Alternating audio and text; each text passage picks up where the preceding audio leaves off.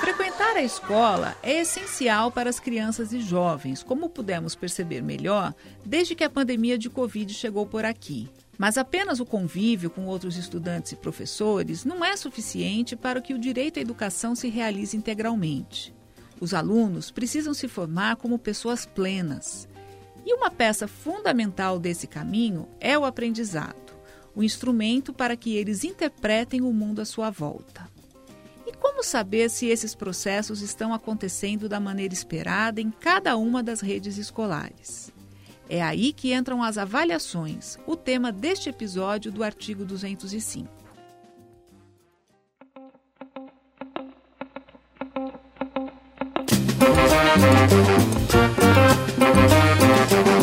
Artigo 205. 205.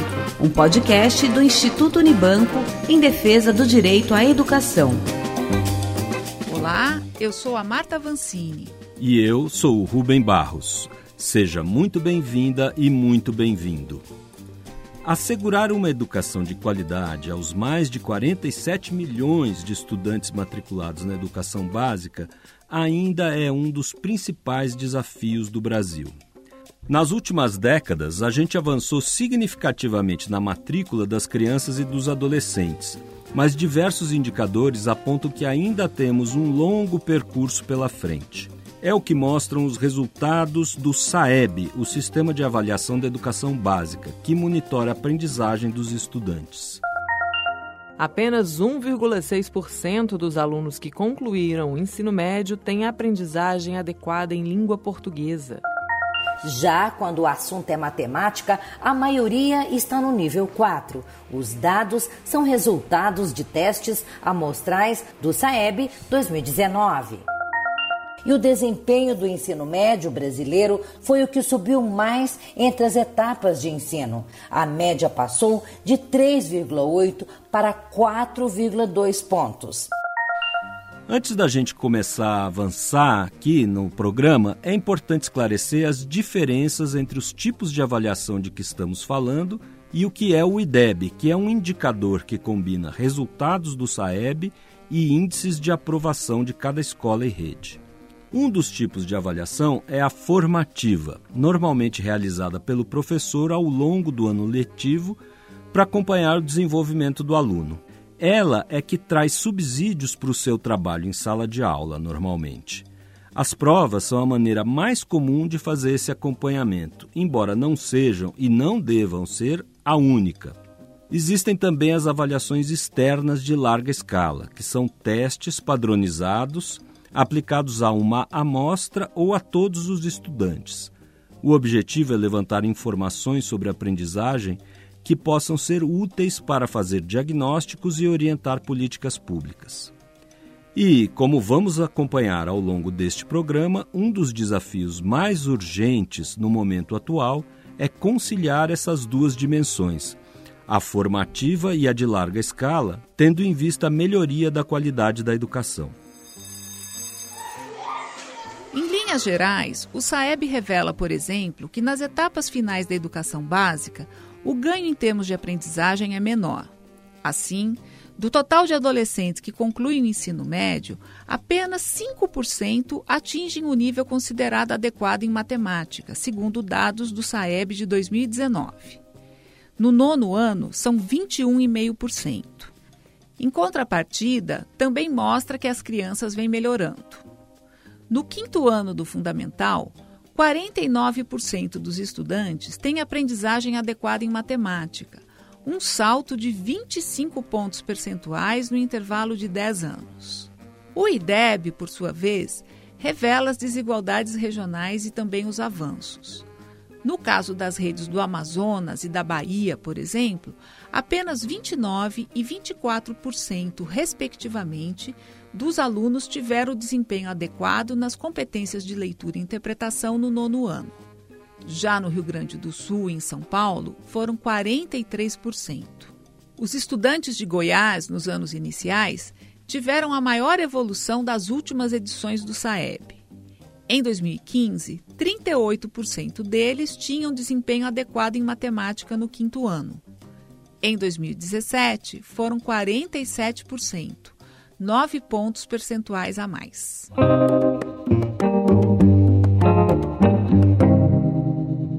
As avaliações externas começaram a ser implementadas no Brasil na virada das décadas de 1980 e 90, com a criação do SAEB. Na época, também surgiram o Exame Nacional de Cursos Superiores, o antigo Provão, que em 2004 se transformou no ENAD, o Exame Nacional de Desempenho de Estudantes, e também o ENEM, que inicialmente era uma prova para avaliar as competências e habilidades desenvolvidas pelos estudantes ao longo da educação básica. A partir de 2009, o Enem foi reformulado e passou a ser o principal meio de ingresso nas universidades públicas. Antes disso, em 2007, foi lançado o IDEB, cujo ciclo de monitoramento da qualidade das redes de ensino e escolas termina este ano, em 2021. Todo esse aparato tem ajudado gestores, educadores e a sociedade a compreender e a melhorar a educação brasileira, cumprindo diferentes papéis ao longo do tempo. Para Sandra Záquia, professora da Faculdade de Educação da Universidade de São Paulo, a história das avaliações em larga escala no Brasil pode ser dividida em três gerações, como definiu em um artigo escrito em parceria com Alicia Bonamino. A primeira geração, na década de 1990, diz respeito às avaliações diagnósticas, pensadas para subsidiar as políticas educacionais. Por isso, elas tinham um desenho amostral e seus resultados não diziam respeito diretamente à performance das escolas, e sim das redes e sistemas de ensino as iniciativas começam numa perspectiva diagnóstica e muito voltada para subsidiar as políticas educacionais.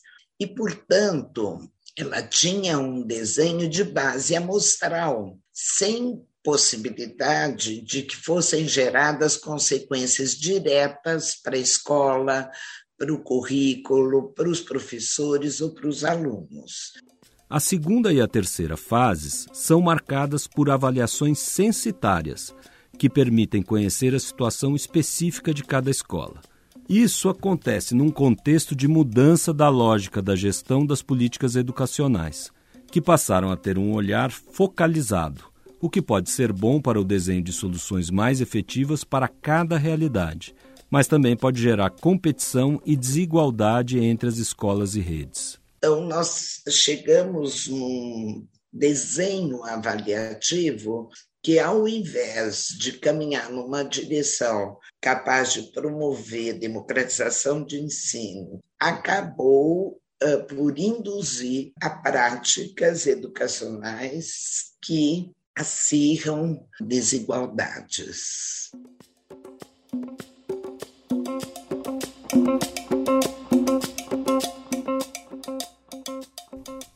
Muitas escolas, as avaliações externas mobilizam as equipes pedagógicas durante boa parte do ano. Este é o caso da Escola de Referência em Ensino Médio Alberto Torres, em Recife, Pernambuco. Há 32 anos, Gircélia da Silva Queiroz dirige a instituição, que atende 750 alunos em dois turnos diários de 7 horas cada.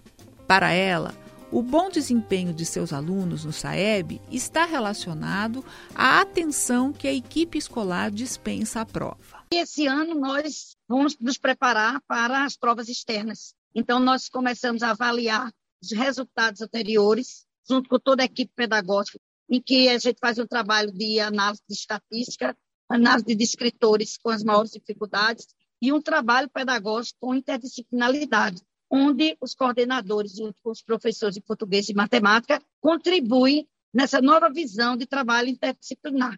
E aí é um trabalho assim diário, semanalmente, onde os professores das demais disciplinas, com as mesmas dificuldades que têm, conta com a contribuição dos professores de português, onde eles podem inovar nos escritores com maior dificuldade. A escola realiza diagnósticos rotineiramente e incentiva os alunos com bom desempenho a atuarem como monitores por meio de um programa do governo do estado que concede bolsas a estudantes que atuam nessa função. E eles trabalham esse atendimento duas vezes por semana. Nesse acompanhamento, os alunos constroem seu plano de aula e dar o atendimento de uma hora, duas vezes por semana, a grupos e alunos onde apresenta maior dificuldade dos escritores. Isso também está sendo uma inovação aqui no estado de Pernambuco, está dando certo. Os alunos são muito empolgados, os monitores, que eles já trabalhavam e agora estão trabalhando com ajudazinha de custo também, que vale a pena para eles. Apesar do bom desempenho da escola, um desafio que Gisele enfrenta é engajar os professores das disciplinas não avaliadas no SAEB na manutenção e melhoria dos resultados já conquistados. Primeiro, a gente precisa conscientizar os professores das demais disciplinas da necessidade de se integrar, informando que não é de responsabilidade só do professor de português e matemática o resultado de aprendizagem da escola. O resultado de aprendizagem da escola são de todos que fazem a escola, do porteiro a o professor, a gestão todos nós somos responsáveis pelo resultado. Agora, partindo para o resultado de integração e de envolvimento, a gente primeiro faz a parte de conscientização. Como a gente já faz para eles o quê? A gente sabendo que existem algumas dificuldades dos professores identificarem, por exemplo, na área de história, geografia, identificar que descritor ele poderia trabalhar para contribuir na melhoria do resultado do aluno de conhecimento de português. Então, cabe ao professor de português, junto com a equipe pedagógica, orientar dentro do assunto que o professor está trabalhando, como ele integrar esse escritor. Que às vezes já integra, mas não identifica que é. A gente diz para ele, professor, o senhor já está trabalhando de escritor aqui. Esse texto que o senhor está trabalhando com o aluno aqui de geografia, de história, já está trabalhando de escritor. O que a gente sente maior dificuldade é o próprio professor de outras áreas, eles identificar o de escritor. Quando pensamos na educação à luz do direito, é essencial olhar para as desigualdades, uma das marcas mais profundas do Brasil. Se a meta é oferecer uma escola de qualidade para todos, é preciso encontrar maneiras de fazer com que cada criança, independentemente da sua condição socioeconômica, raça, gênero, etc., aprenda e desenvolva todo o seu potencial. As avaliações de larga escala podem ser um aliado nesse sentido, desde que considerem esses aspectos nos seus resultados. O Brasil tomou uma decisão que há 20 anos foi importante, que foi dizer, gente, vamos olhar resultados, ao invés de olhar simplesmente proposta, direções. Quer dizer, vale se a criança está na escola, vale se a criança aprendeu. E aí vieram as avaliações. Mas nesse processo, ele deixou de fora duas dimensões que são muito importantes. Primeiro, diferentes estudantes estão aprendendo em diferentes ritmos e chegando em diferentes pontos. Então, há uma diferença muito grande no Brasil. Este é o Francisco Soares, professor da Universidade Federal de Minas Gerais e ex-presidente do INEP. Ele também é um dos criadores do IDEA, um indicador de desigualdades e aprendizagens em cada município brasileiro. Então, quando eu olho o resultado por nível socioeconômico dos estudantes, o resultado é muito diferente de quem está no quintil superior de quem está no quintil inferior. E aqui eu estou falando apenas de escola pública. E foi isso que basicamente o IDEA faz. Ele coloca à disposição indicadores de desigualdade, mostrando que nos municípios brasileiros existe uma diferença muito grande, seja entre os brancos e os pretos, entre brancos e pardos, e entre os alunos de nível socioeconômico mais alto e de nível socioeconômico mais baixo. É claro que ah, nos municípios maiores, como por exemplo São Paulo, você tem ah, desigualdades muito grandes em determinados grupos. Então, quando eu pego os estudantes que se autodeclararam pretos em São Paulo, estou me referindo à cidade de São Paulo, é muito assustador nível de exclusão no qual ele se inclui. Percebe? Então, ali são os meninos pretos e pobres. Isso é geral no país, mas em São Paulo é de forma é assim dura é, esse tipo de realidade.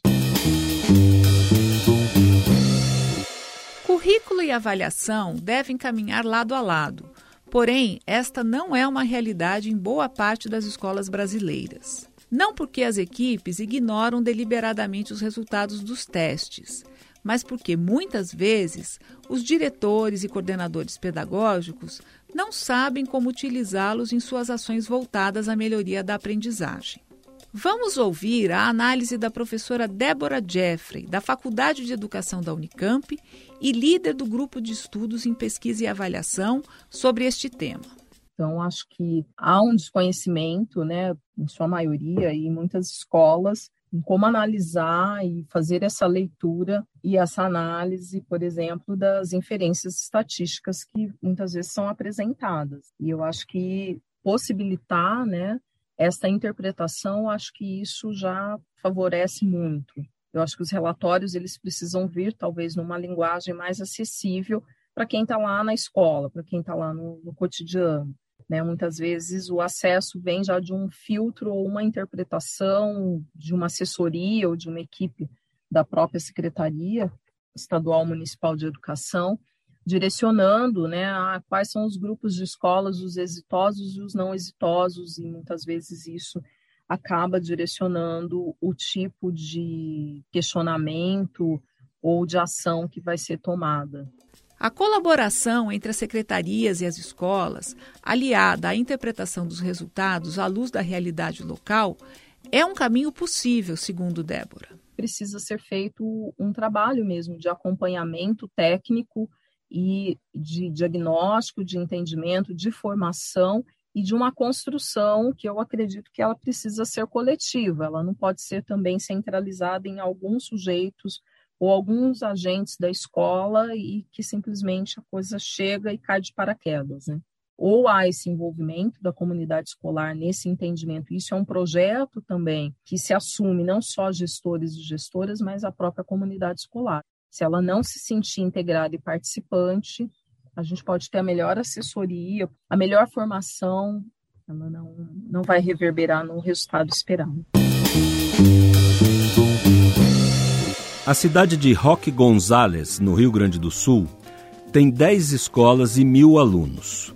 Localizada no oeste do estado, melhorou os índices de aprendizagem e aprovação entre 2015 e 2019, quando 66% dos alunos do quinto ano do fundamental atingiram níveis adequados de aprendizado em matemática. No terceiro ano do ensino médio, apenas 8% chegaram a esse nível. Como o ritmo do avanço não tem sido suficiente, o Fórum Municipal de Educação decidiu adotar medidas para acelerar o processo, como conta a secretária de Educação de Roque Gonçalves, Miriam de Oliveira Barcelos. Debatemos bastante esse índice no fórum e a gente começou a planejar fazer estratégias, então. Estamos fazendo um planejamento de projetos na grade curricular. Agora nós temos que aprovar a grade curricular no próximo ano. Estamos tentando inserir algumas disciplinas que possam melhorar. A disciplina de raciocínio lógico, porque na matemática o que a gente precisa é interpretar primeiro a questão. E os nossos alunos, como um todo, eles estão assim um pouquinho com preguiça de ler fazer aquela interpretação. Eu acho que a internet traz as coisas muito prontas. E aí a gente precisa ensinar eles a ler, interpretar o texto para o bom desenvolvimento da matemática. A interpretação de texto não traz só boas notas em português, mas na matemática também. Para viabilizar a incorporação do conteúdo na grade curricular, a rede está revendo a organização das disciplinas e o modo como os professores trabalham com os alunos. A gente está tentando dar uma organização que a gente consiga uma aula de raciocínio lógico. Tá? Então, a gente vai desmembrar um pouquinho a matemática em si, do cálculo aplicado, para que a gente possa, em uma aula, uma hora aula, eu sei que pode ser pouco, mas que nesse, na grade curricular já esteja contemplado esta uma aula do raciocínio lógico da interpretações das questões matemáticas, porque muitas vezes a prática pedagógica a, foca para o cálculo aplicado mesmo, mas nós estamos tentando sair um pouquinho desse planejamento para que se aplique então uma aula assim que eles possam ensinar a prática de problemas que possam ser solucionados através da tua interpretação, não do cálculo lógico ali, como é as contas e as regras e as fórmulas da matemática.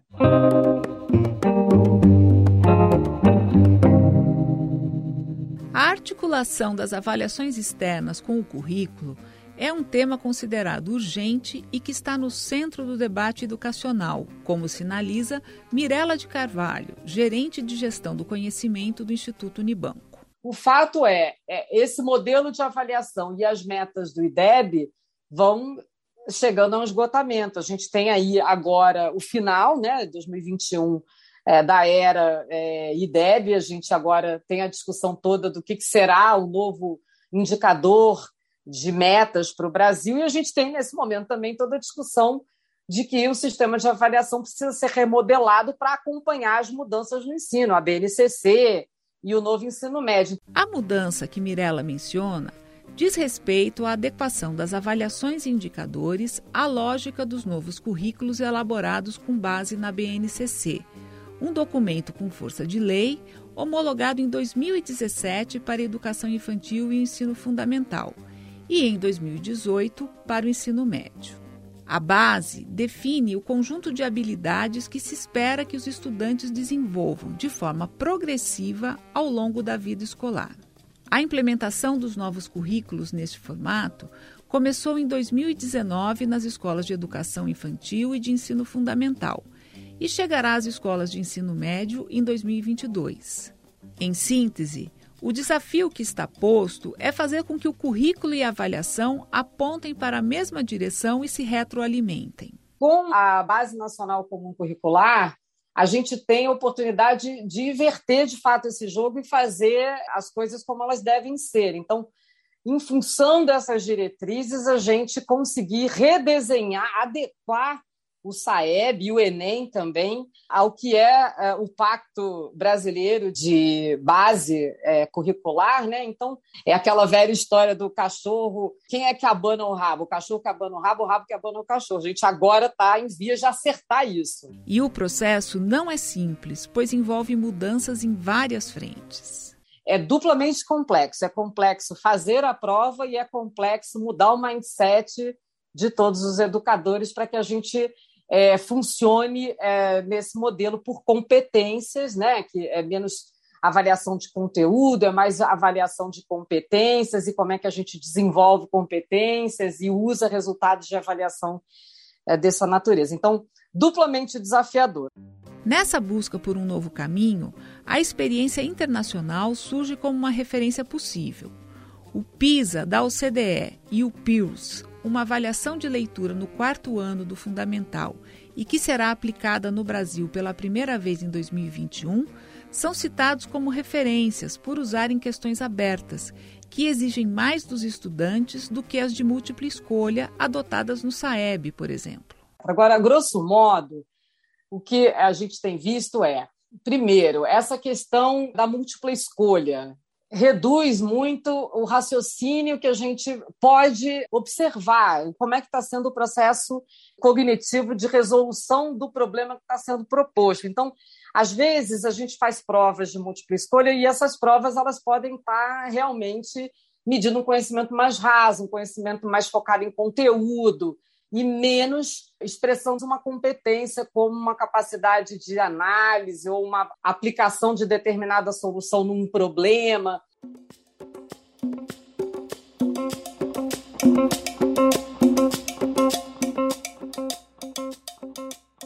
Ao lado dessas questões técnicas relacionadas às características dos testes e indicadores, Outro aspecto importante são as articulações políticas para viabilizar as ações que permitam que as redes estaduais e municipais consigam efetivar a sinergia entre os currículos e as avaliações. Nós precisamos, então, empurrar a avaliação na direção do ensino. Isso é uma necessidade, primeiro, da União. Nós fizemos a BNCC e nós não desenvolvemos os documentos pedagógicos que deveriam vir.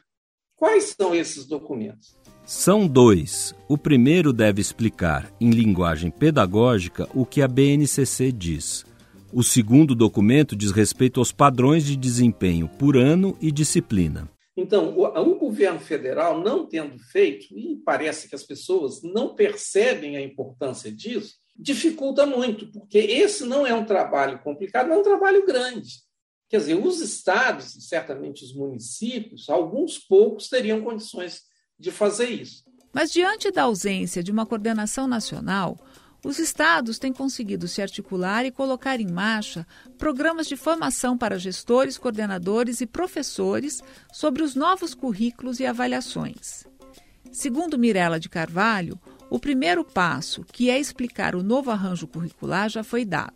Agora, tem um segundo passo que a gente vai precisar dar, e eu acho que faz falta né, o MEC nesse segundo passo, que é realmente a gente ter algumas ofertas de modelos de formação que a gente tenha abordagens e conteúdos para essa formação direcionada para professores e para gestores escolares, né, e coordenadores pedagógicos, mas uma formação que ela dê um passo além do informativo, né, um passo além de explicar o grande desafio e a grande mudança que está por vir e que nós vamos protagonizar. É, é, é a formação que a gente vai realmente trabalhar com as ferramentas para esse novo ensino. Portanto, é, a gente trabalhar com o currículo em si, né, com os descritores é, da avaliação, é, como é que a gente então formula esses itens para avaliação formativa ou essas rubricas? Como é que a gente vai trabalhar sequências didáticas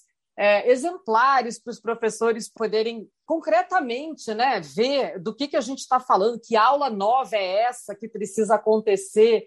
Nesse contexto, os estados têm se saído bem, apesar da ausência da coordenação nacional.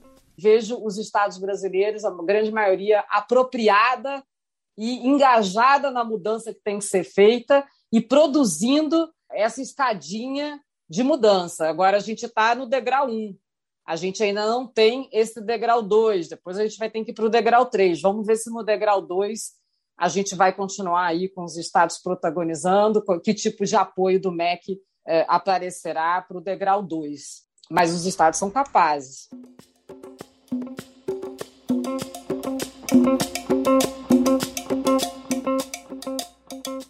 Em meio a tantos desafios, o Ceará está desenhando um modelo de política pública ancorado na ciência de dados. O programa chama-se Cientista-Chefe, e aí há vários cientistas-chefes em educação, é o meu caso, também segurança pública, saúde, infraestrutura, fazenda.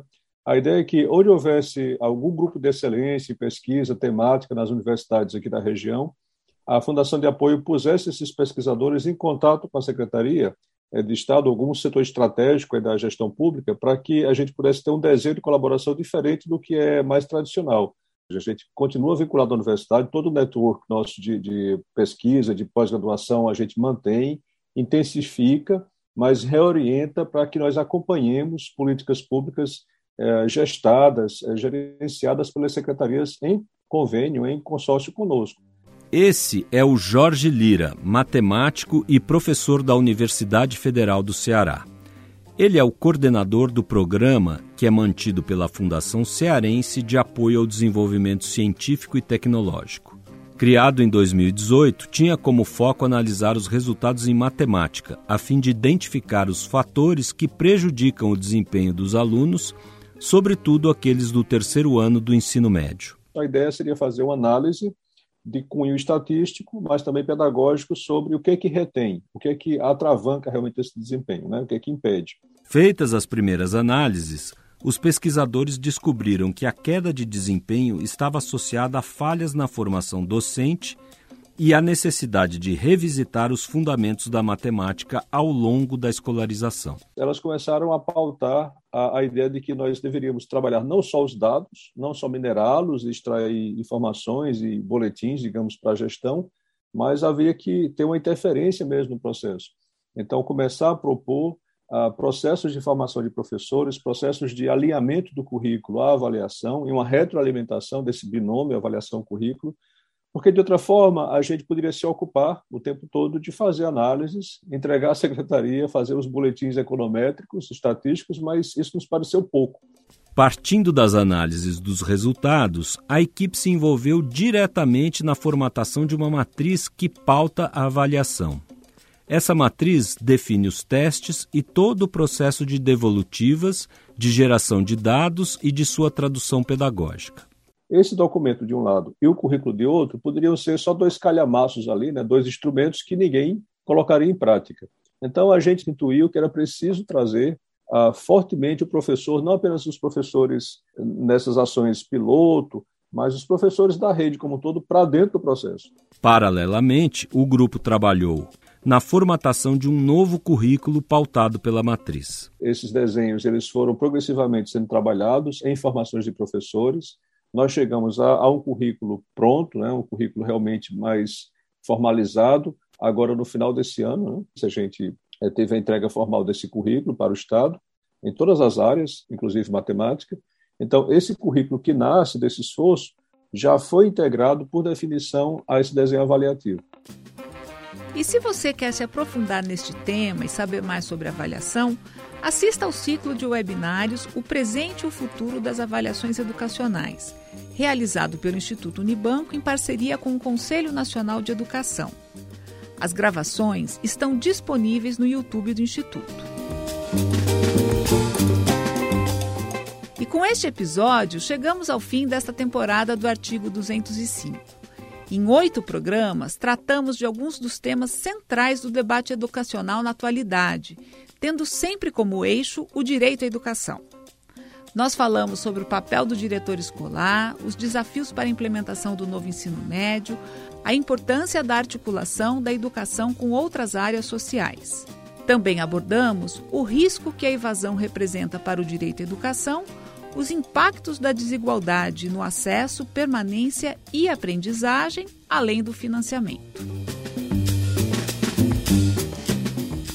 O podcast Artigo 205 é uma produção da Rádio 2 para o Instituto Unibanco com a coordenação executiva e direção da Fabiana Altran. A produção e edição são da Patrícia Esperandio, com apoio da Cláudia Oliveira. Sonoplastia, Isaac França. Trilha sonora original, João Duval Rodrigues e Nicolas Rabinovich. Identidade visual é assinada por Bonita Produções. A Marta Vancini e eu apuramos, entrevistamos, roteirizamos e apresentamos este episódio, que contou com áudios da TV Brasil e da TV MEC. Até a próxima temporada. Até lá!